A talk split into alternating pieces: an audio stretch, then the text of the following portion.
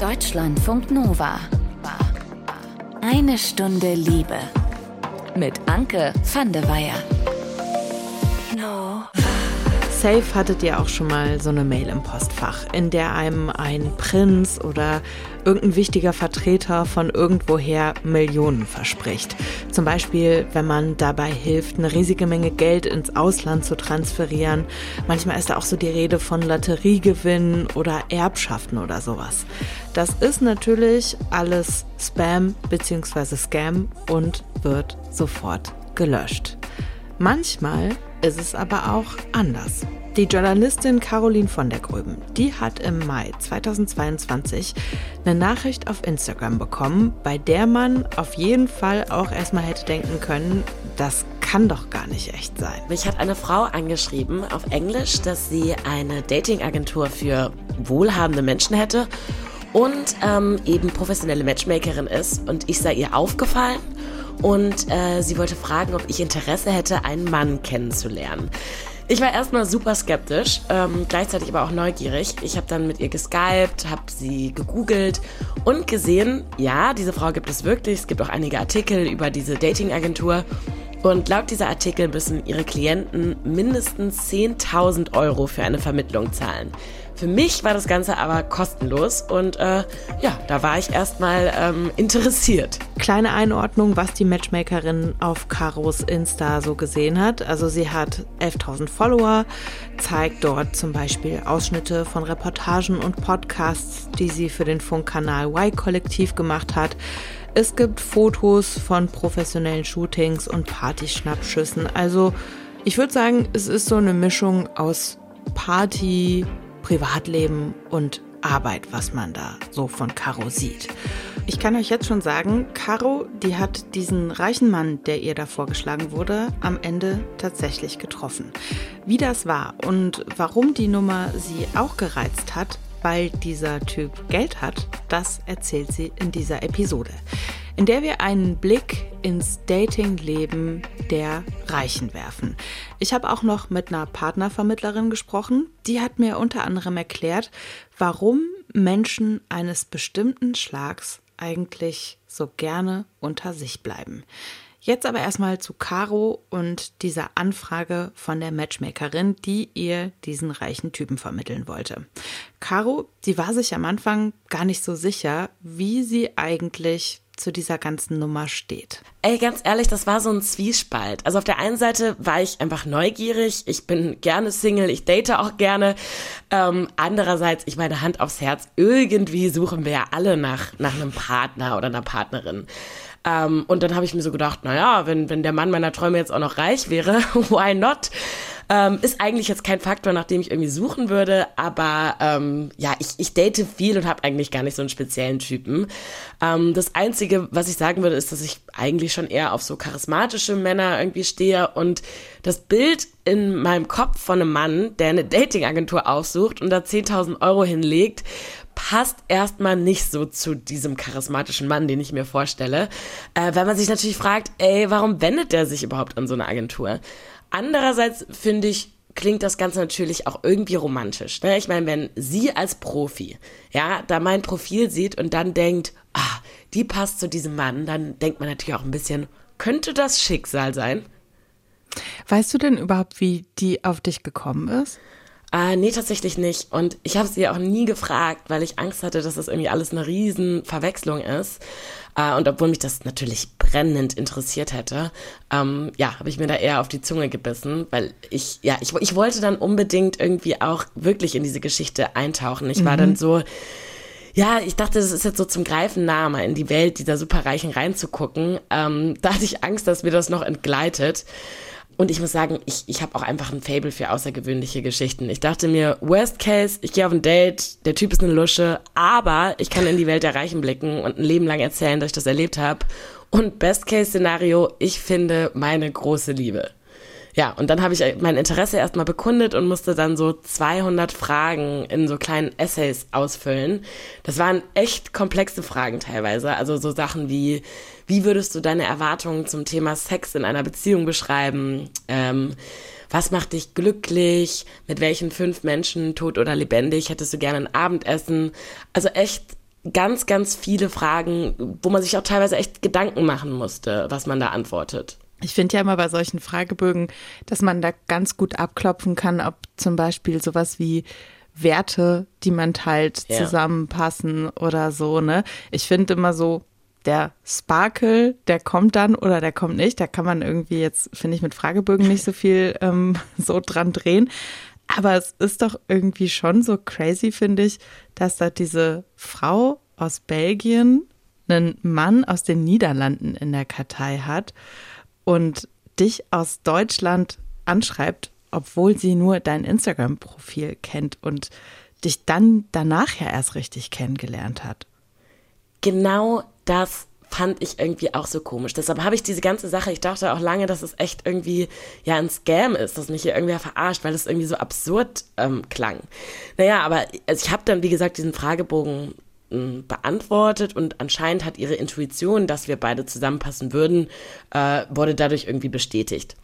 Ich habe dann, das musst du dir vorstellen, da hat jemand diesen Fragebogen ausgewertet und so eine Präsentation über mich erstellt, was erstmal mega schräg ist, wenn man da so eine, ja, so eine Präsentation bekommt und sich selber da so äh, ausgewertet, analysiert irgendwie betrachten kann. Ähm, mhm. Ähm, und er hat wohl das gleiche gemacht und ich habe dann die Präsentation über ihn zugeschickt gekriegt und er meine. Und ich habe mir das dann so angeguckt, was das so für ein Typ ist. Und mein erster Eindruck war, wir passen doch gar nicht zusammen. Also mich hat das irgendwie gewundert. Er ist so ein ambitionierter Frühaufsteher gewesen. Wirtschaft und Technik waren Dinge, die ihn begeistert haben. Und er hat geschrieben, er würde gern mit Elon Musk an einem Tisch sitzen und mit ihm Abendessen haben. und ähm, weiß nicht, so ein Elon Musk-Fanboy hat mich erstmal abgeturnt. Ähm, aber und ich, das war noch bevor dieses ganze Twitter-Ding passiert ist, ne? Genau, das war noch vor diesem Twitter-Ding. Aber ich muss auch ganz ehrlich sein, am allermeisten haben mich am Ende eigentlich die Bilder abgeturnt. Ich weiß, das ist irgendwie oberflächlich, aber ich meine, so ist es halt, ne? Beim Dating spielt die Optik eine Rolle und der war einfach nicht mein Typ. Also schon ähm, konventionell gut aussehend, auch erst 31 Jahre alt, aber irgendwie kam er mir sehr glatt vor. Andererseits muss ich auch dazu sagen, dass ich in meinem Profil auch glatter gewirkt habe, als ich es vielleicht in echt bin. Ich meine, ich habe da jetzt nicht unbedingt erwähnt, dass ich absolut chaotisch bin oder dass mein Hauptnahrungsmittel meine Fingernägel sind. Irgendwie versucht man dann schon, sich so zu präsentieren, dass man in diese Welt passt. Und dann stellt man sich so Fragen, ähm, wie muss ich denn sein?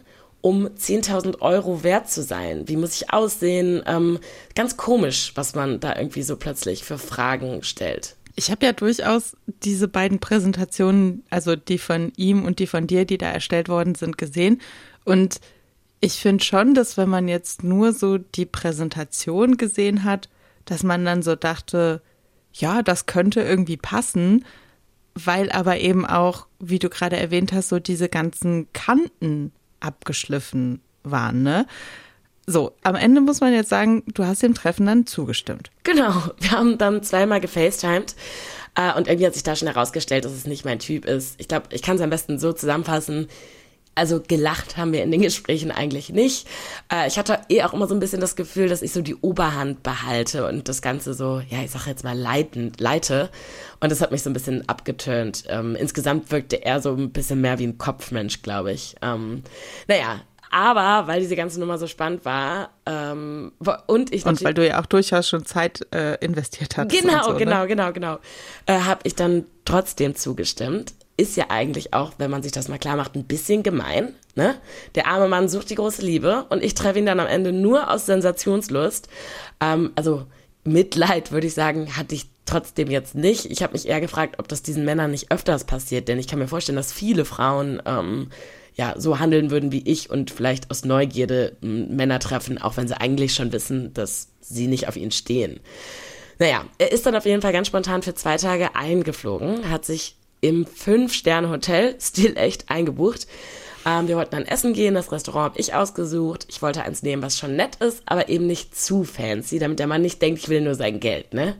Fandest du das nicht irgendwie so ein bisschen drüber, dass der irgendwie so spontan sagt, ey, komm, dann besuche ich dich jetzt in Berlin und Dann auch noch stilecht, ich fliege dann nach Berlin. Ja, also das mit dem Fliegen, ähm, ja, da, da, das habe ich mir auch gedacht. Ähm, aber grundsätzlich hat mich diese Spontanität, ähm, die fand ich ehrlich gesagt, die hat mir fast eher imponiert. Weißt du, dass er ähm, nicht lange irgendwie gequatscht hat, sondern einfach gesagt hat, komm, wir machen jetzt Nägel mit Köpfen. Ähm, auch wenn ich auf mhm. Tinder bin, dann treffe ich die Leute meistens auch direkt und schreibe nicht so viel rum.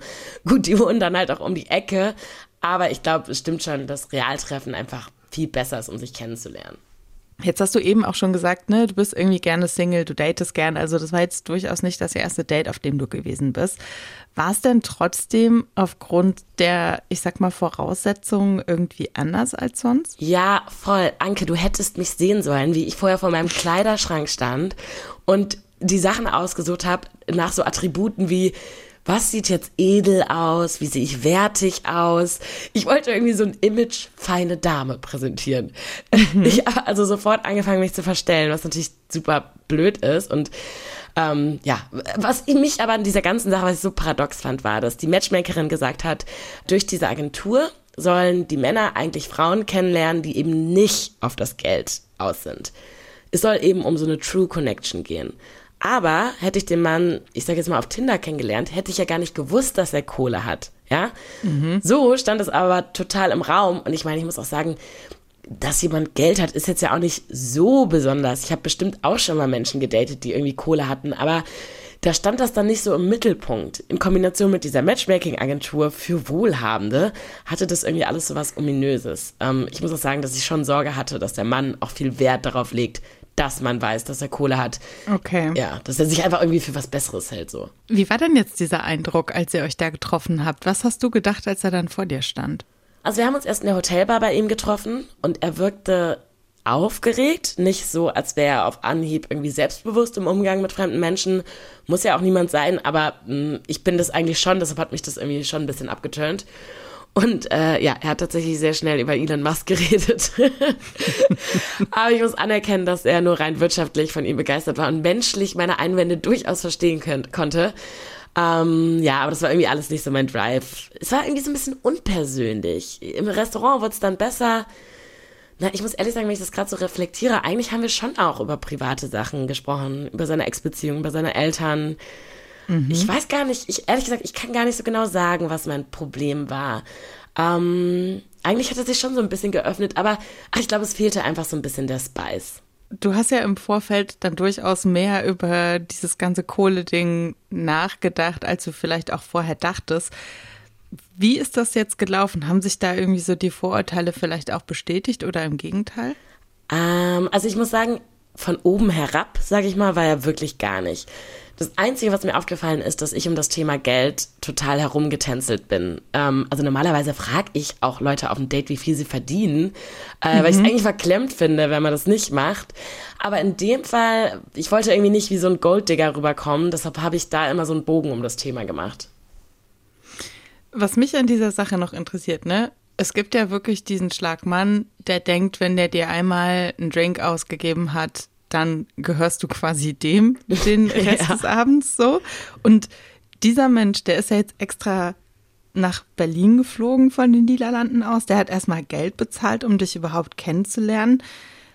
Ich könnte mir auch vorstellen, dass das so dazu führt, dass man sich dazu mehr hinreißen lässt, als man sich eigentlich vorgenommen hatte, weil man irgendwie ja so unterschwellig das Gefühl hat, man ist da irgendwem irgendwas schuldig, was natürlich totaler Quatsch ist auf so einer rationalen Ebene.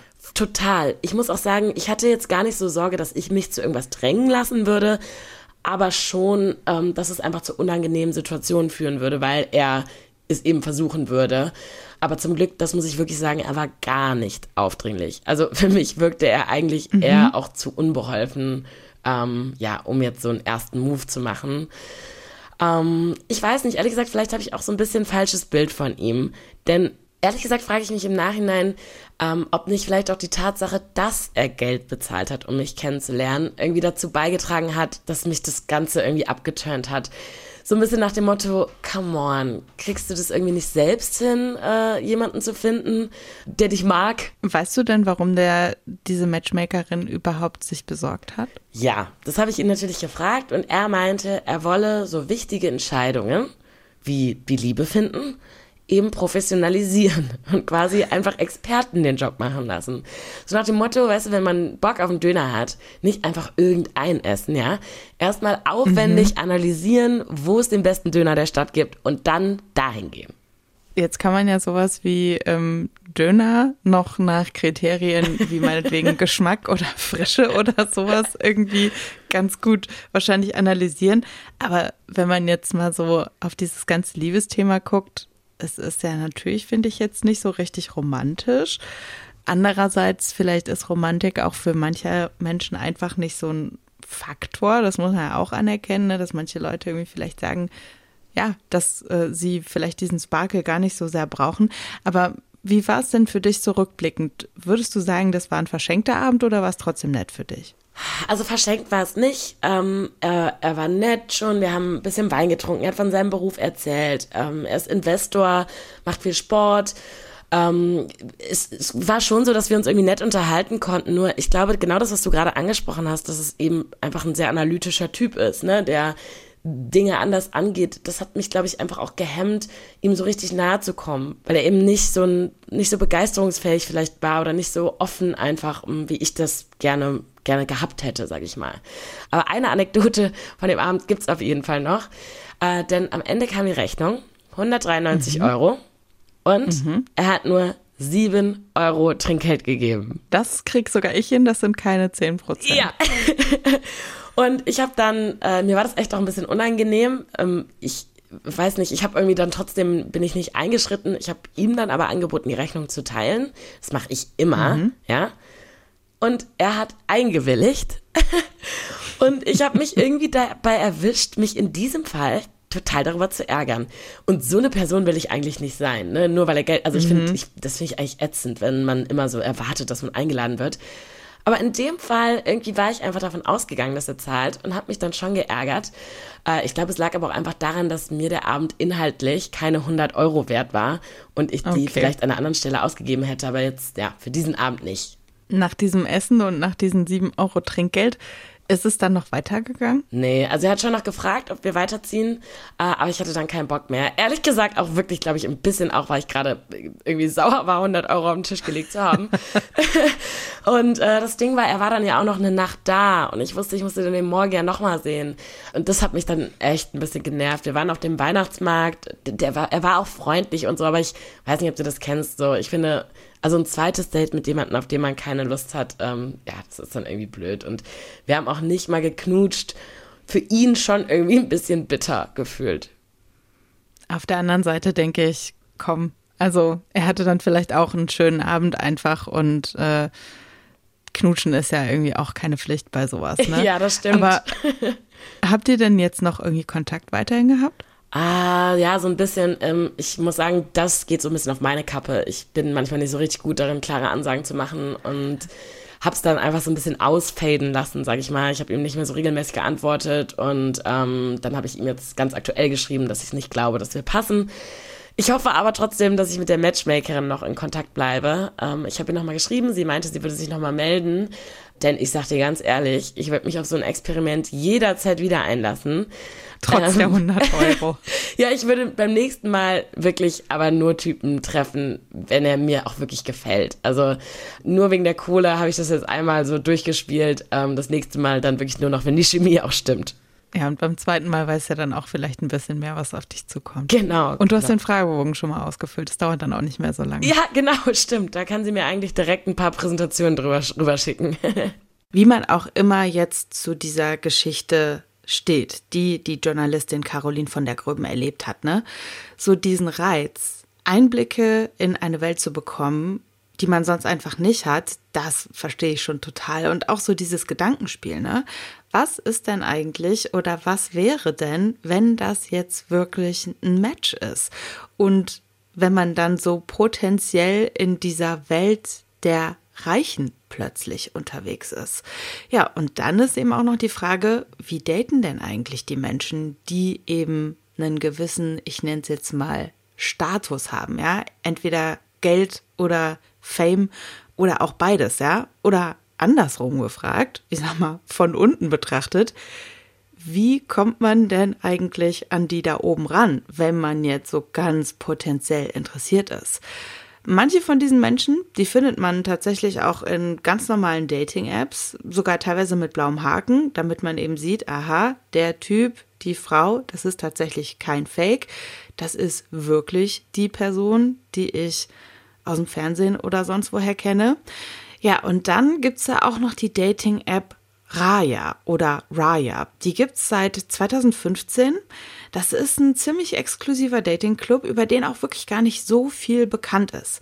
Also man kommt da nur mit Einladung rein und wenn man dann sein Profil angelegt hat, nachdem man eben diese Einladung bekommen hat, dann wird angeblich erstmal geprüft, ob man dieses exklusiven Clubs überhaupt würdig ist, ja. Dafür sollen dann auf Raya aber auch viele Promis unterwegs sein. Also von Schauspiel über Musik bis Fußball. Screenshots sind streng verboten. Deswegen ist auch irgendwie so wenig darüber bekannt, wer da jetzt tatsächlich unterwegs ist. Angeblich sollen da Leute wie Lizzo, Channing Tatum, Drew Barrymore, Ben Affleck und Lena Dunham schon mal angemeldet gewesen sein. Ich habe jetzt leider noch keinen direkten Einblick in die App bekommen. Deswegen ist das alles auch nur Recherche und Hörensagen. Ich sag mal so, wenn ihr eine Einladung habt, ja, denkt an mich. Es ist ja alles äh, für die Arbeit, um es mal so zu sagen. Und dann gibt's Leute wie Christa Appelt. Sie hat seit über 30 Jahren eine Partnervermittlung, also sie verkuppelt beruflich Menschen. Auf ihrer Website, da ist immer wieder von einem niveauvollen Kundenkreis die Rede und von, Zitat, absoluter Diskretion und Seriosität. Sie vermittelt tatsächlich nur Leute, die in ihrer Kartei drin sind. Also sie schreibt zum Beispiel keine, ich nenne es jetzt mal externen Menschen an, wie das bei Caro der Fall war, aber sie arbeitet eben auch mit diesen Exposés, über die wir eben auch schon gesprochen haben. Ab 3000 Euro zahlen die Menschen für die Vermittlung. Die Preise, sie sind nach oben offen. Also da findet schon mal so eine Grundselektion statt, ne? Weil es hat ja irgendwie nicht jeder 3000 Euro locker, um sich vermitteln zu lassen oder vielleicht will man das auch einfach gar nicht, so viel Kohle auszugeben. Ich habe mich gefragt, so dieser niveauvolle Kundenkreis, der da angesprochen werden soll, will der einfach am liebsten so unter sich bleiben? Das sagt Christa Appelt dazu. Naja, unter sich, unter ihresgleichen klingt immer so abgehoben. Aber letztendlich ist es ja so, dass sich die Klienten, die sich hier verbinden möchten, dass sie eine gewisse, dass sie gewisse Lebensziele haben, ne? dass sie eine gewisse Bildung haben, mitbringen. Da kommen die Lebensziele, da kommt, kommt die Konfession, da kommt das Alter, alles, was im Prinzip einen Menschen ausmacht.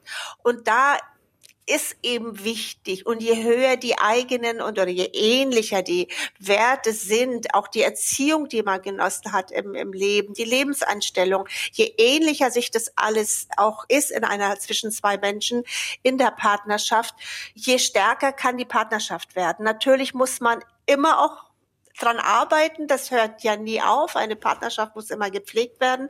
Wenn aber die Basis von Anfang an stabil ist durch diese Kriterien, die schon sehr, sehr viel ausmachen, auch die Internationalität. Menschen, die ich habe, kenne hier viele Leute, die sind äh, äh international aufgewachsen, schon im, von Kindesbeinen an gereist durch das Elternhaus und andere noch hatten nicht die Möglichkeit. Und dann ist es oftmals nicht immer schwierig, den anderen zu verstehen. Der will laufend auf Achse sein, der andere sagt, oh nein, ich bin eigentlich diejenige, die lieber ja in, in Europa vielleicht noch bleibt, aber schon mehr auch nicht. Das ist wie ein Puzzle, man glaubt es nicht. Wenn ich mir jetzt mal so vorstelle, dass von mir ein Exposé erstellt würde, da würde ich ja schon darauf achten, dass da jetzt nicht vielleicht unbedingt drin steht, dass ich nicht immer ganz so pünktlich bin oder dass es bei mir irgendwie mit der Ordnung teilweise vielleicht so ein bisschen hapert. Wie wie preisen Sie so ja vermeintlich negative Eigenschaften da ein? Weil das will doch eigentlich niemand drinstehen haben in den Exposés, oder? Und es steht auch nicht drin. Weil negative Eigenschaften irgendeine Macke oder irgendetwas hat ja jeder an sich, wo man sagt, oh, das geht mir sowas auf den Wecker. Wenn ich aber offen bin und auch äh, verliebt bin und auch ehrlich verliebt bin, nicht nur diese erste Phase und dann mache ich jetzt mal drei Monate. Ich kann ja auch lernen, ich kann ja auch dazulernen, ich kann mich ja auch ändern, ich kann ja ein bisschen ordnungsliebender, muss ich gleich Liebe dann sein, wenn man ein Chaot ist und so ein Chaos hat, dann muss ich nicht die Ordnung lieben, aber ich halte so Ordnung, dass ich den anderen da nicht mit belästige, mit meiner Unordnung.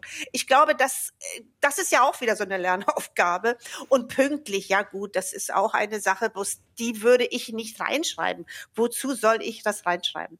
Danach wird auch überhaupt nicht gefragt. Das ist ja überhaupt interessant. Jetzt aus unserem Gespräch heraus komme ich selbst drauf. Es wird überhaupt nicht danach gefragt, ja, was hat er denn für negative Eigenschaften? Da mache ich ja schon von vornherein, gehe ich ja schon mit einer negativen Belastung in etwas rein und vergesse eigentlich schon das Positive warum konzentriere ich mich denn nicht auf das Positive und aus dem, aus der Partnerschaft heraus, wenn die Chemie stimmt, aus all dem Wohlfühlen, wenn ich mein, wie heißt es immer so, Seelenpartner, wenn ich den gefunden habe, meine Güte, dann, dann wachsen, wachsen mir selbst Flügeln und dann kann ich Dinge ändern, die ich früher gehasst habe. Ne?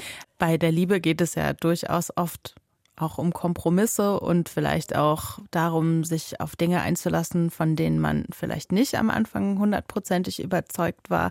Wer ist denn Ihrer Erfahrung nach kompromissbereiter? Sind das die Männer oder die Frauen? ja, das ist eine gute Frage. Äh, die Damen sind insofern kompromissbereiter, wenn ich zum Beispiel einen sogenannten Partnervorschlag ermittle, das läuft ja alles handverlesen ab und ich sehe da eine Chance und sehe, schaue mir beide an, was wollen sie, wo stehen sie, wie war ihr Weg und so weiter. Äh, und das Foto ist jetzt von dem, das Foto von dem Herrn ist jetzt nicht so vorteilhaft. Ich schicke der Dame das Exposé mit dem Foto zu und sie sagt, nein, der Typ gefällt mir nicht und wie der aussieht. Dann kann ich mit der Dame reden, kann sagen, ja, aber schauen Sie mal, das ist ein interessanter Mann und die Fotos sagen eh nicht alles die Frau macht das. Die, mhm. Ich kann mit meinen Damen sprechen und sie sagen, gut, Frau Appelt, ich vertraue Ihnen. Also es, es ist wirklich, die Damen machen das. Bei den Herren ist es geht es um die Fotos. Mhm. Das habe ich auch noch nicht herausgefunden. Wenn zum Beispiel der Partnervorschlag bei dem Herrn eintrifft, der guckt generell sich sowieso erstmal die Fotos an. Wir schreiben ja ein sehr aussagekräftiges, aber immer noch sehr diskretes, also da steht kein Nachname, keine Adresse, keine Telefonnummer drin, aber schon eine Kurzvita und was wünsche ich mir, das ist schon aussagekräftig. Aber die Herren schauen sich nicht das Exposé an, die schauen sich erst die Fotos an. Machen die Frauen auch, aber mit dem Ergebnis, ich kann mit ihnen reden. Mit den Herren kann ich nicht reden. Wenn das Foto nicht das widerspiegelt, was er im Kopf ansprechend findet, sagt er nein und dann kann ich noch zehn andere Fotos nachschicken von der Dame. Er bleibt bei einem Nein. Also das habe ich auch noch nicht ergründen können. Ist es für Sie nicht dann frustrierend, wenn Sie sich da irgendwie so viel Mühe geben, ähm, Charaktereigenschaften und Werte zu matchen und am Ende steht und fällt dann alles mit einem Foto? Ja, aber wissen Sie was, letztendlich ist ja unsere Arbeit nicht nur der Austausch von irgendwelchen Exposés und Telefonnummern oder ich schicke gleich eine ganze Liste raus, wie es ja gang und gäbe geworden ist in der Branche, also gleich zwölf Kontakte auf einmal und dann mach mal. Unsere Arbeit bei Appelt ist ja so die Arbeit mit dem Menschen. Unsere Hauptzeit verbringen wir schon seit geraumer Zeit damit, die Menschen füreinander zu begeistern. Und letztendlich durch unsere ja, über 30 Jahre, wir haben ja ein kompetentes Team mit einem unbezahlbaren Erfahrungsschatz, den wir gesammelt haben, immer über unsere Klienten, gelingt es uns, die Menschen also manchmal auch zu überreden. Ich höre dann Aussagen wie, okay, Frau Appelt, ich mache es Ihnen ihretwegen. Ich sage das jetzt auch ein bisschen sarkastisch. Letztendlich machen meine oder unsere Klienten das, was wir wollen und nicht, was sie sich wünschen. Und dann aber verlieben sie sich weil sie sich das gar nicht vorstellen können. Ach, mit dem und da ist das Alter und nee und ich, und ich wollte doch nur bis, bis 45, jetzt ist er 47, ja, dann ist er 47. Und das haben, ist ja das, was durch die Single-Börsen passiert ist. Dieses Kopfkino, dieses Ich kann alles haben, dieses Raster. Und es funktioniert aber nicht im normalen Leben. Ich bleibe tatsächlich immer wieder an dem Punkt hängen, dass es bei den Partnervermittlungen offensichtlich wirklich viel um so Faktoren geht wie ähnliche Lebenssituationen, Status oder Ziele im Leben und gar nicht um so Sachen wie Humor oder ob man zum Beispiel eher introvertiert oder extrovertiert ist und sowas. Ne? Also das sind ja durchaus auch Dinge, die man vielleicht auch gar nicht so präzise messen kann. Und das kam bei Caros Exposé mal eben durch und es war ja gerade eben auch nochmal Thema. Also ich verstehe schon grundsätzlich, ne, dass irgendwie Menschen mit ähnlichen Zukunftsvorstellungen potenziell besser matchen. Ja, aber der Mensch an sich, der ist ja durchaus noch mehr als die Eckdaten. Und wenn ich jetzt irgendwie zum Beispiel auf einen Menschen treffe, der einfach gar nicht meinen Humor teilt, ich weiß nicht so richtig. Aber wie gesagt, ne, es gibt ja anscheinend auch einfach Menschen, die gehen an dieses ganze Dating-Thema einfach sehr rational ran. Im Liebestagebuch, da geht es diesmal auch um Dating. Es geht um die Frage, soll man es nochmal mit dem oder der Ex versuchen. Darüber haben wir hier bei Eine Stunde Liebe ja auch schon öfter gesprochen. Ne? Ist wirklich so ein Klassiker irgendwie. Wenn man da so aus einer Beziehung oder einer Datingphase rausleidet, da kommt einfach manchmal so der Gedanke an vergangene Beziehungen einfach wieder auf. Man ist irgendwie so miteinander vertraut und man weiß ja irgendwie auch einfach, was man an der anderen Person hatte, ne? Aber man weiß eben auch meistens, warum das Ganze aus guten Gründen auseinandergegangen ist. Die Frage, ob und wie man nochmal mit dem Ex anbändeln soll, die stellt sich Janina gerade ganz akut. Nachdem sie nämlich gedatet hat und gescheiterte Beziehungsversuche hinter sich hat, trifft sie wieder ihren Ex. Ja, aktuell bin ich gerade in einer etwas ruhigeren Phase angekommen. Mir tut das aber auch mal ganz gut. Wenn ich mir so die letzten Monate oder auch Jahr angucke, war ja relativ viel immer los, wenn es bei mir um Dating ging.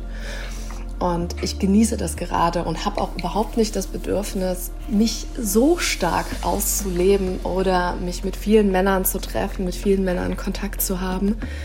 Ein Grund dafür ist vor allem auch, dass ich seit zweieinhalb, zwei Monaten mich mit meinem Ex-Freund wieder treffe.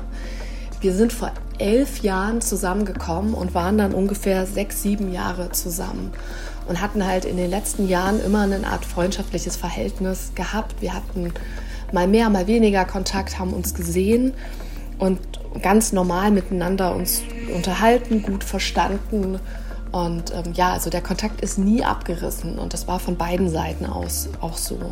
Und vor ein paar Wochen haben wir uns dann halt mal getroffen und wir haben miteinander geredet. Das, was vor drei, vier Jahren war, warum es gescheitert ist, aber auch die ganzen Stationen, die wir dazwischen zusammen durchlebt haben. Und das tut mir relativ gut und es fühlt sich so an, als würde ich da so ein paar innere Wunden nach und nach heilen. Weil wie oft hat man das im Leben, dass man die Person, mit der man so einen großen Abschnitt in seinem Leben verbindet, dass man das so zusammen aufarbeiten kann. Und wenn ich auf meine vorherigen kürzeren Beziehungen äh, zurückschaue, habe ich bei ganz vielen auch überhaupt nicht das Bedürfnis. Aber bei ihm habe ich einfach schon sehr, sehr lange immer dieses Fragezeichen, wir haben unsere Beziehung noch nicht richtig aufgearbeitet oder verarbeitet. Und es war auch immer das Fragezeichen da, haben wir eigentlich noch eine Chance? Weil wir als Menschen einfach super gut zusammengepasst haben. Aber wir hatten natürlich auch viele kritische Punkte, die dann auch dazu geführt haben, dass ich ihn sehr, sehr häufig betrogen habe. Unsere Beziehung war am Anfang recht holprig, weil ganz viel Vertrauen nicht da war, wir auch nicht wirklich offen miteinander geredet haben. Und das war, glaube ich, auch ein ganz großer Fehler, dass ich dadurch auch gelernt habe, man muss schon mal recht frühzeitig über seine Wünsche, Bedürfnisse und Gefühle reden. Sonst kann ganz viel schiefgehen. Und genau das haben wir jetzt begonnen. Das ist auch ein sehr steiniger und langer Prozess, weil wir wirklich darüber reden, ja, was war denn da? Ja, das haben wir intensiv nochmal aufgearbeitet, er auch für sich, weil wir hatten eine Fernbeziehung zu einem anderen Kontinent, hatten unterschiedliche Zeitzone und das hatte doch sehr viele Herausforderungen und ich war damals auch im Ausland. Aber wir haben das ja ganz gut aufgearbeitet und sind auch immer noch dabei, dass wir darüber reden. Und ich sehe darin halt auch eine ganz, ganz große Chance für mich persönlich, dass ich daran nochmal wachse und das auch verarbeiten kann. Und der nächste Schritt für uns ist jetzt, dass wir gemeinsam in Urlaub fahren. Und wir reisen zurück in unsere Vergangenheit, weil er ist beruflich ganz viel in Kanada gewesen, hat dort auch gelebt und er muss jetzt wieder hin für anderthalb Monate und ich werde in der Zeit ja eine Woche ihn dort besuchen und mal schauen, wie das dann am Ende wird. Also emotional merke ich schon, dass ich mich auch immer noch zu ihm hingezogen fühle, weil er sich einfach äußerlich so gar nicht verändert hat in den letzten Jahren und ich ihn auch immer noch sehr attraktiv finde und wir auch sehr viel Witze wie früher zusammen machen können. Also wir haben da eine sehr gute Kommunikationsebene und ich glaube, dieser Urlaub wird auch zeigen, ob wir zukünftig noch eine Chance haben oder ob wir als Freunde auseinandergehen. Ich will das jetzt einfach mal für mich abschließen oder neu beginnen. Ich lasse es einfach mal auf mich zukommen und schaue, was es in mir auslöst, wenn ich mit ihm so viel Zeit intensiv mal wieder verbringe. Wie dieser Urlaub war und was überhaupt am Ende bei dieser ganzen Story rauskommt, das erzählt uns Janina dann hoffentlich hier auch. Es klingt auf jeden Fall sehr aufregend. Und beim Thema wieder mit dem Ex anbandeln, da habe ich auch noch einen Veranstaltungstipp für euch. Wir haben letztes Jahr ja schon gemeinsame Shows gemacht mit den Fail in Love Nights. Also bei den Fail in Love Nights, da erzählen Menschen von ihren Scheiter-Stories in Sachen Liebe. Und am 11. März, da findet eine Stunde Liebe meets Fail in Love Nights in Stuttgart statt, in der Rosenau. Und da erzählt unter anderem Friederike, wie sie es erst richtig krass mit ihrem Ex verkackt hat und dann später doch nochmal die Kurve gekriegt hat. Die beiden, die sind jetzt nämlich wieder zusammen. Wie gesagt, das Ganze, das findet am 11. März in Stuttgart in der Rosenau statt. Infos zu Tickets und allem weiteren bekommt ihr auf deutschlandfunknova.de und auf failinlovenights.de verlinke ich euch auch nochmal in den Show Notes. Ich sage an dieser Stelle Danke an Caroline von der Gröben für die Offenheit und dass sie uns mit auf ihre Dating-Story mitgenommen hat. Und vielen Dank auch an Christa Appelt für die Einblicke in Sachen Partnervermittlung. Und für euch gilt wie immer, bei Fragen, Rückmeldungen oder Themenwünschen, da könnt ihr euch gerne melden unter mail at deutschlandfunknova.de. Ich bin Anke van der Weyer. Ich sage danke fürs Zuhören. Habt's gut. Deutschlandfunk Nova. Eine Stunde Liebe. Jeden Freitag neu auf deutschlandfunknova.de und überall, wo es Podcasts gibt. Deine Podcasts.